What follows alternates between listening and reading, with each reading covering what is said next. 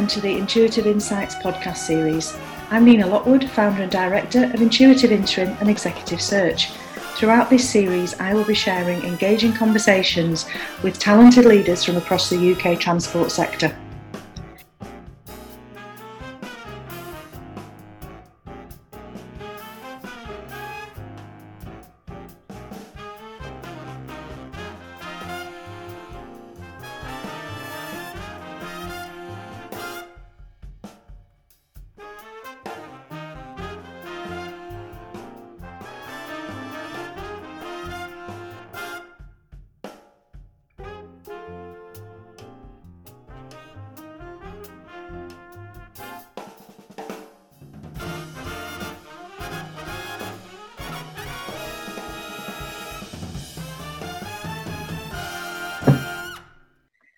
Steve, good morning and welcome to the Intuitive Insights podcast. Good morning, Nina. Thank you for having me. Oh, you're very welcome. I'm absolutely delighted. I'm really grateful to you for taking the time out of what I know is an exceptionally busy schedule for you. So to have you join us is an absolute pleasure. Thank you. And for the audience, then I'll introduce you properly. Steve White, Chief Operating Officer of GTR. You're absolutely welcome onto Intuitive Insights. First of all, Steve, I mean, you and I have had a great chat. We bonded over a poached egg, didn't we? It feels like years ago now, quite honestly. It was when we were allowed to sit across the table from each other at St Pancras Station. I've got the privilege of knowing about you and your career to a certain extent. But I'm really keen for you to share with our audience your story. I'd like to know how you got into rail, why rail in the first place, and a trot through your career to date, please, to take us to present day and your role as COO at GTR.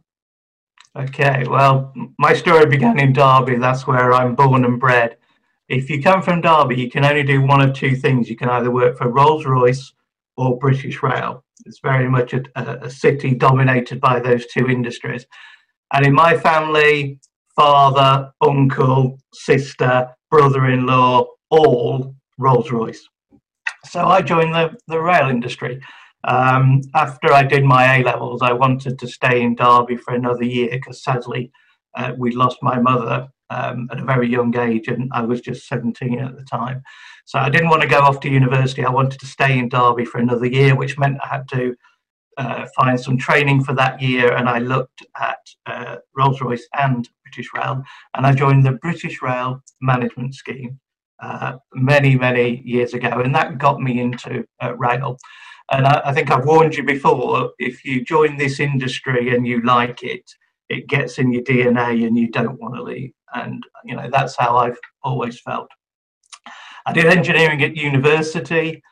When I graduated, when I went to university initially, I wanted to do yacht design, and British Rail banned me from studying yacht design. I gave them all sorts of reasons why that knowledge would be helpful, in a modern, forward-thinking railway, but they weren't buying it. So I studied engineering, and when I graduated, I had this idea that I would be a train designer for a living, but I didn't want to design trains that people couldn't maintain. I wanted to design practical trains. So I started off life upon graduation in railway maintenance, and that's where my career began. I worked in places like Stratford and Ilford. I was for 18 months a personal assistant to a British Railways board member that looked after all the engineering and safety across the UK. And that gave me an insight into how the railway was organised from the very top, and also pre-privatisation, the way we wanted to run our industry in what was known as organising for quality. So in the early 1990s, we set up businesses like Network Southeast and InterCity, and those businesses started to operate the railway in a truly integrated fashion immediately before privatisation. When privatisation came along, the first business I went to was Silverlink Trains. We introduced purple trains. They reminded us of the Cadbury's buttons, if you remember those many years ago. Absolutely. Purple trains, who'd have thought of it? But we loved them. And we ran some of what is now ARL and some of what is now the London Northwestern route. And that was my first experience out of railway maintenance and into operations. I was the deputy managing director of Silverlink Trains, and I was loving it. We were running commuter trains out of Euston. Upon privatisation, that business became part of the National Express Group, and National Express asked me to go to Eurostar. Now, if you like trains like I do, then the attractiveness of a train is directly proportionate to how pointy the nose is. So trains with pointy front ends are really attractive, and how fast the train goes. And the Eurostar train does 186 miles an hour. So I couldn't resist the opportunity to go to Eurostar. I was there 5 years. It's a fabulous business, some wonderful people. And we really felt we were competing with the airlines. You know, we were giving people daily services to Lille, Paris, Brussels. We were stretching our legs down to the south of France in the summer and to the ski resorts in the winter. And I loved being a part of that. And in 2004, we set the UK speed record. We went through Kent at 208 miles an hour on a Eurostar, testing out High Speed One in its first phase before it came all the way to St Pancras. So I love Eurostar. I was there for 5 years. But when I left, I wanted to do something very different. I joined Siemens. And in an industry as mature as ours, the chance to join what was at that stage quite a young business, quite new to rail, you know, was irresistible. And we were going through a big period of organic growth. So Siemens were winning train orders and getting maintenance contracts to go with them. And that gave us the opportunity to build new depots and recruit a new team of people. So in my time at Siemens, we went from having 100 people to 1,000 people, and all of them were hired. And we had two brilliant ladies, Rachel and Shona, and nobody joined our business unless they passed the Rachel and Shona test. You know, they were coming in because they had the right attitude and the right values, not just, you know, a technical skill set. So I loved my time at Siemens. I was there for 10 years and one day. It's the longest place I've ever been in anywhere. But it was a great company to work for, one of really strong values. And then I got the opportunity to join Transport for London, and particularly London Underground. I was invited by Phil Huffton to come and run the subsurface railway. So if you know your London Underground lines, that's the District line, the Circle line, the Hammersmith and City, and the Metropolitan. You know, includes the oldest underground in the world. Although it's an underground, half of it's above rail. It's got a nice walk-through, the Bombardier S-stop trains. You know, it's a proper railway. And my wife said to me, why do you want to go to the underground? I said, well, for the first time ever, it's a whole railway. My team look after track, they look after signals, they look after trains, they look after stations, they look after drivers, they look after control. For the first time ever, it's an entire vertically integrated proposition. And I went to work on the very first day, and we'd had a massive signalling failure at Edgware Road. And my wife said to me, what's it like? And I said, well, this vertical integration's a bit overrated. You know, every single problem is now the problem for me and my team. Yeah.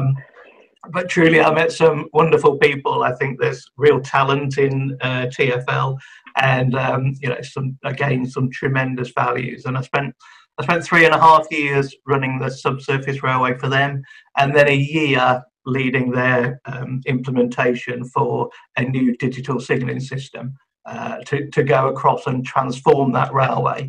Because the problem we had, Nina, we had brand new trains, but we had ancient signalling. Literally, we were running a railway with technology that spanned 100 years.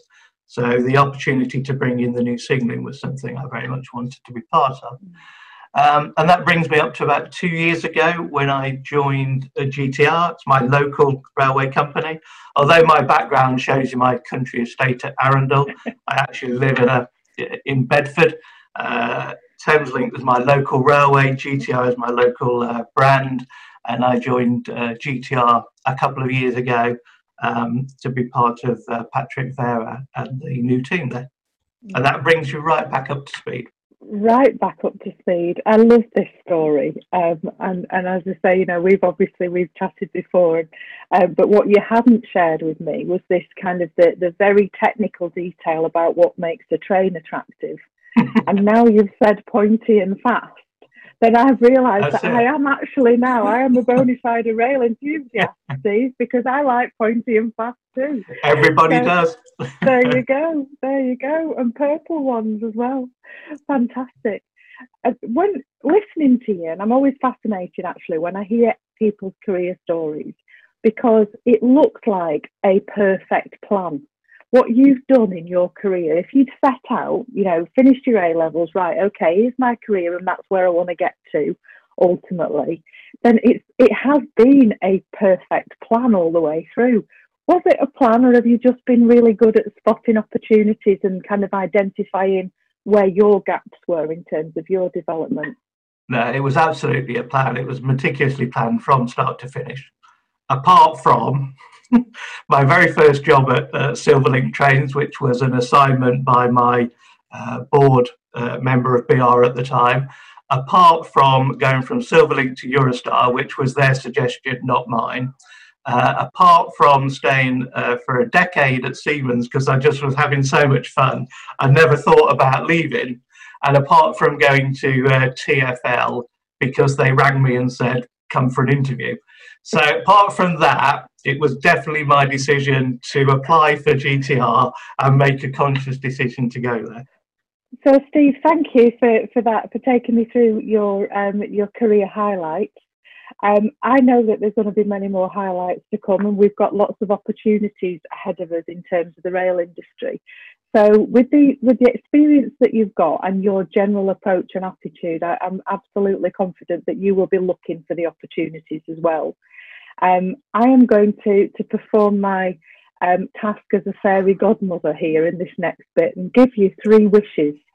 And those three wishes are for what you would like, which you believe would really help the industry get to the next stage of its development and onto success in the future. So what would your three wishes be? Well, firstly, I'd say I'd love you to be part of the Williams review, because if you can go out around granting wishes, that's kind of just what we're looking for. So the three things I really hope for this industry are that we build back better, we build back greener, and we build back faster. And I think that is the opportunity that we have, that we can seize. What do I mean by that? Build back better is better in all regards from our customers' perspective.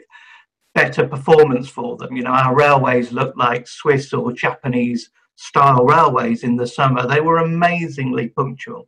So we need to give customers better performance. We need to give them better customer service. You know, they've spent months travelling in their car or not travelling at all. They need great customer service to really come back to rail. We need better ticketing. Do you know how many fares we've got in our ticketing database? You can buy a ticket from any station to any other. You can buy it at different times of the day, different days of the week, with discounts that you may be eligible for. We have 55 million different fares in our fares database. And we're still issuing paper tickets for many journeys. So we really do need a better ticketing proposition. And of course, we need to give customers better value for money. You know, during this pandemic, many customers have saved large quantities of money by not commuting, not having a season ticket. We need to really win back our customers, and we need to win new ones. So my first wish is to build back better. My second wish is to build back greener. You know, there's a whole generation now that are really engaged in the sustainability agenda. You know, and we know that electric railways in particular are a great and green way to travel, and that net carbon zero by 2050, if that's going to become real, you know, rail has to play its part. So I'd like to see a removal of all diesel trains on the GTR network within 5 years, and we're working with the Department of Transport and with Network Rail to find out how that can be enabled.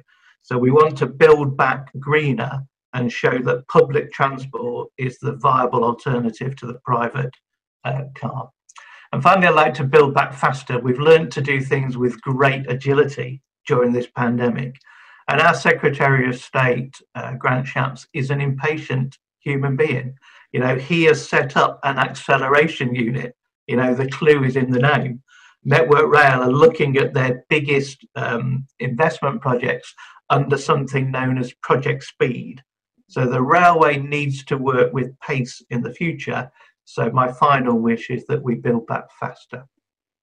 I shall do my very best. My magic wand is fully charged. Let's see how we do. I think that all of those areas, I couldn't agree with you more, Steve. I think there's such a huge amount of opportunity facing us.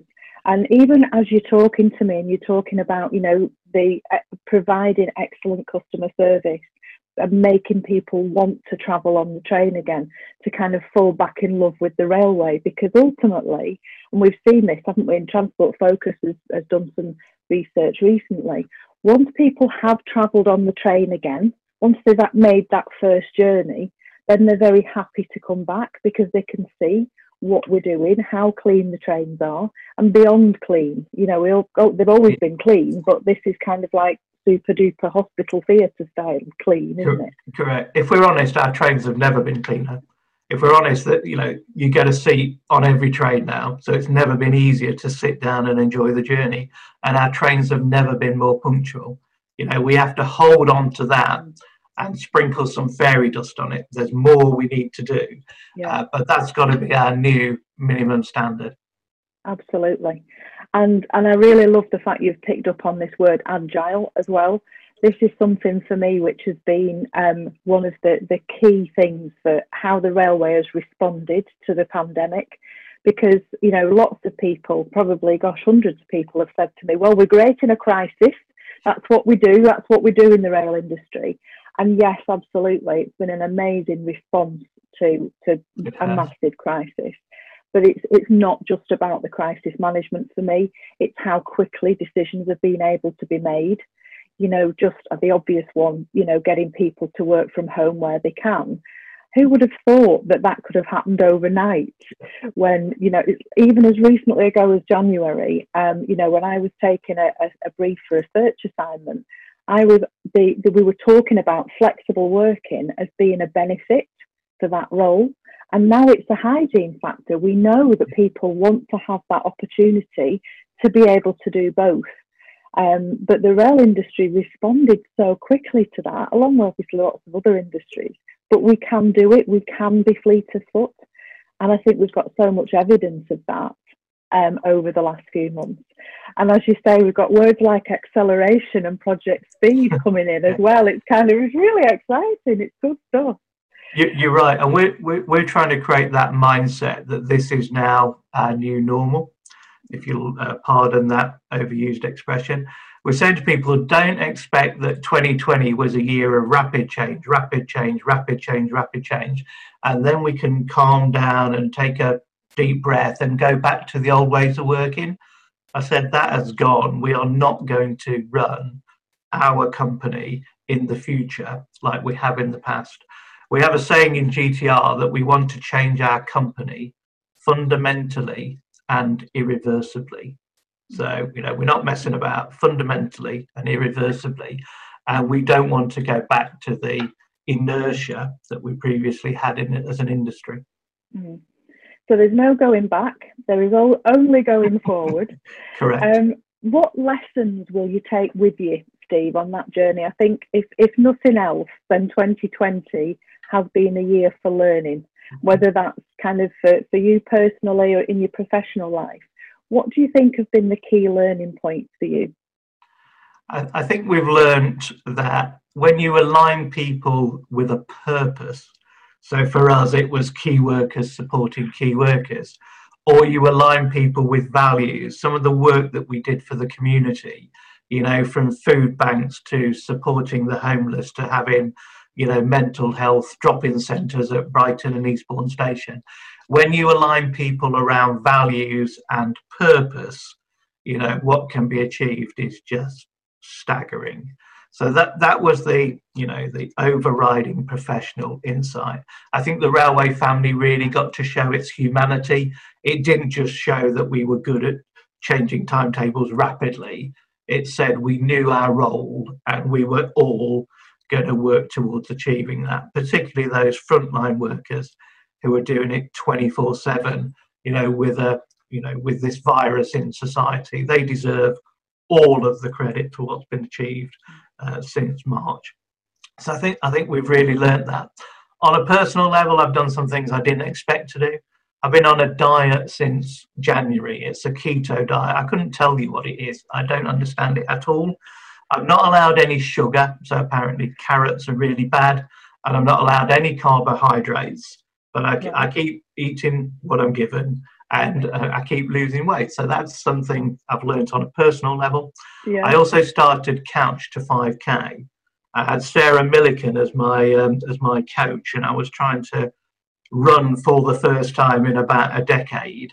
And she kept saying to me, "It's okay, pet, if you need to, slow down a bit more."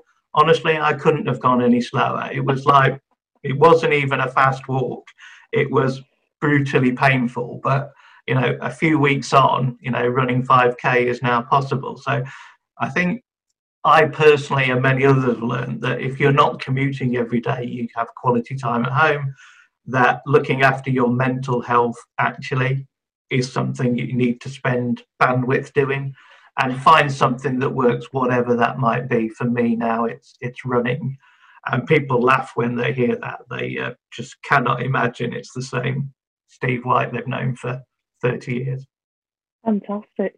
You see, so I've learned something today. Not only do you have a country estate, but you have a personal chef who does all your cooking for you. Yeah, absolutely. And Sarah Milliken is your personal trainer. We get a menu option every night. It's really good. It's take it or leave it. So. Brilliant. I do see. I had no idea you was quite as posh as you are, Steve. That's brilliant. So some great learning there, and I couldn't agree with you more about the mental health thing. I think when we were back in lockdown one, and the government were allowing us out for an hour a day to do some exercise. Yeah. So we have two dogs, and we would walk anyway. But this kind of you're allowed out for your hour, and we might have actually on occasion gone a little bit over the 60 minutes, you know. But that for me was a whole new routine. It was something that I was doing at similar time every day. It was helping me to kind of just download some stuff in my mind. Very lucky to live in the middle of nowhere, so we've got countryside all around us, and it's the power of being in nature actually was pretty good for me as well. Keeping that going. Now that we are in the darker nights of the autumn and winter months has been a bit more of a challenge, I would say. Yeah, we're asking ourselves now, we recognise the winter is going to be a tough gig for a lot of people. So we're trying to keep lunchtimes free, 12 till 1, give people some space during the day for some fresh air. We try to improve our email etiquette. So if I want to send an email at 10 o'clock at night because it suits me to do a bit of work then, I don't expect anyone to reply at that point. I know Sir Peter Henley puts that on his email signature. So, we need to ensure that there isn't this norm that out of hours working and weekend working is now for everyone. And we're trying to give people the opportunity to put their hand up and say, I need some more resource or I need some more space, because the workload has been phenomenal. A colleague at the Department for Transport rang me one day and said, you do understand our new approach to train operators now. We're going to set you a series of impossible deadlines to achieve a series of impossible tasks, and then mark your homework on that. So, in a nutshell, that was their summary. But they've given us brilliant support. The industry's worked to meet their needs on behalf of our client for our customers. But the work has been relentless, and we've got to recognise for some people, we need to give them a break, and we need to find a way of making this sustainable, not just stressful. Yeah, absolutely agree. I think at the beginning, we were all, so many conversations that I was having, we were really benefiting from this all this extra quality time. So yeah. I can have an extra hour in bed, or I can do more exercise, or I'm spending more time with my family. For me personally, I was in my own bed every night rather than in a hotel in London, yeah. you know, spending much more time at home, and it was great.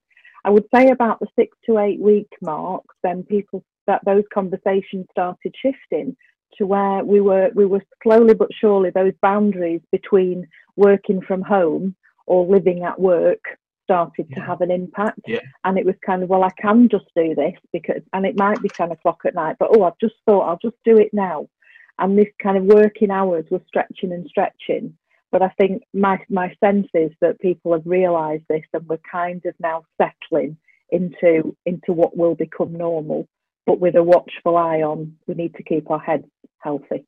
Correct. The most important thing is to give people control. So if someone wants to do a quiet couple of hours on a Sunday morning to make the working week easier, that's fine. But you must do it because it's what you want to do, not that it's culturally expected of you. So we're very keen to give our people the psychological safety of being able to work in a manner that best suits them. Yeah, absolutely. So, Steve, the kind of the third part of the podcast, we talk about leadership, and this is normally the bit where I say, "Tell me about what leadership means to you. You know, what have you picked up from other people, either and what you would do or what you wouldn't do." I feel like I want to acknowledge before we even go into that since you started speaking to me, there's been lots and lots of hints and tips, if you like, in terms of your view of leadership. You've mentioned values so many times, you know, whether that was for you in the organisation that you've worked with, whether it was Rachel and Shona at Siemens, who, you know, were the gatekeepers in terms of who yeah. gets through the door in relation to attitude and values. So that's clearly a key part of your own leadership style. What else is important? I think inclusivity is really important, and collaboration is really important. You know, it is a team sport.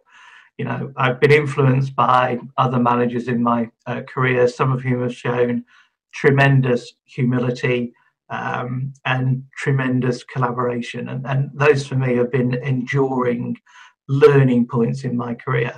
You know, when I was young, I was focused, ambitious, and frankly in a hurry to, you know, do the best job I could. I'm excited by excellence and great performance. But I've learned to be increasingly inclusive in what I do. And I think above all, collaboration is now the value that matters most in our industry. Everybody needs to collaborate. Rail companies need to collaborate with bus companies. You know, Network Rail colleagues need to collaborate with train companies. Train companies need to collaborate with each other. We all need to work with our clients. Nothing is more important than collaboration. And you know, there is a British standard for this that's now become a Euro norm. BS 11,000 was the standard for collaborative working. We pioneered using that in Siemens. We took it out of the construction sector and brought it into rail to help build things like the National Training Academy for Rail in Northampton. And I just love everything that collaborative working stands for. Can we align on a sense of purpose? Can we agree what we're going to share with one another and what we don't need to share? Can we ensure that we co-create the right proposition rather than have an adult-to-adult conversation, not a master-servant or parent-child conversation? So I would say that, you know, my single overriding leadership proposition is that great collaboration is the key ingredient for success, particularly at this moment in time for our industry. Fantastic. And we have seen some really amazing evidence of that, haven't we? And certainly what people are saying to me, it's the train operating companies with the department, with the trade unions, with Network Rail, and all aligned to this common purpose that you referred to before. It's kind of, it's not a them and us. It's not what colour shirt you got on. It's actually we're all on the same team and we're all working to the same purpose. Correct. And when you invite people to be part of a wider team, most people like that intrinsically. So you can be a member of the Network Rail track team, you know, but also feel part of the wider team that's delivering the entire customer service proposition. It's okay to have teams within teams, but being asked to join somebody else's team and feel part of a wider network, a wider community, most people intrinsically like that. And as long as we give them, you know, a common sense of purpose. So Network Rail talk a lot about putting passengers first. In GTR, we say we want our customers to love us. The words are different, but the intent is exactly the same. So we can have a common discussion around doing the right thing and just use the needs of the customer as our guiding light to make sure we make the right decisions, you know, through those conversations. Yeah, wonderful. So I could talk to you for hours, you know I could, but I need to keep it short and sweet in terms of the amount of stuff I want to have a conversation with you about. Coming to the end of this particular conversation, Steve, one of the things that I love to ask my guests, because it just kind of gives me another bit of insight into them and what matters to them most, is to ask you, do you have a favourite quote? Is there something that really resonates with you? Is there something you kind of, you turn to if you want a bit of a G up, or just that matters or you like? I've got two, actually. I thought I'd go large on this. And they come from people of slightly different levels of famousness, if I can use that expression. Okay. I used to work with a wonderful gentleman called Steve Rees, and he was the engineering director at Eurostar and Northwestern. And he said to me, and it's appealed as an engineer, that railways are in this permanent state of unstable equilibrium. You won't find that in any management handbook. What's unstable equilibrium? It's a system which, if you just give it the smallest push, you know, it runs away and collapses into chaos. You can imagine a ball at the top of a hill. If you give it a little nudge, it will then run all the way down the hill and you'll never see it again. And that is our railway. It can be working perfectly one day, and you just do something to it. You might apply a speed restriction in a certain place. You might introduce a new type of trains. You might have some rookie drivers on the network for the first time. And suddenly what you've created is suddenly unstable again, and you need to put your arms around it and pull it back together. Right. So that for me is a permanent reminder that running a safe on-time railway can never be taken for granted. You know, the number of people that said, you haven't got many customers at the moment, it must be easy. You know, there's still 1,000 ways for a train service not to run on time, even with no customers at all. Yeah. So that was my first example. Yeah. My second example is rather more obvious and rather more famous. Winston Churchill said, you know, never let a good crisis go to waste. Yeah. You know, if ever there was a saying for this moment in time, I think that's it. You know, we genuinely need to come out of this crisis, you know, with a much better proposition that you and I have discussed. The stakes are very high. We're currently only carrying 25% of our normal passenger loadings. The DfT is subsidising us to the tune of £4 million a day as a result of the lost revenue. So the stakes are very high, but so is the opportunity. And as Winston Churchill said, never let a good crisis go to waste. Fantastic. I don't think I can say any more than that, Steve. I think that is a perfect place to finish. With my huge thanks to you, I've thoroughly enjoyed the conversation. I'm absolutely confident that the Intuitive Insights audience will enjoy it too. Huge thank you.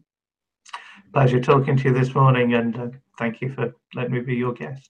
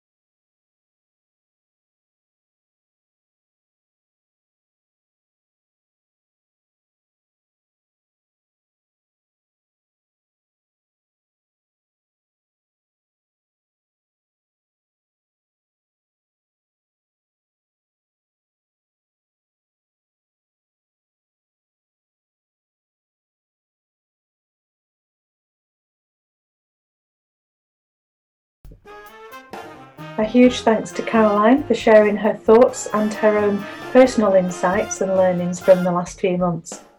The next episode of Intuitive Insights will be with you in 2 weeks' time when I'm joined by Steve White, Chief Operating Officer for GTR.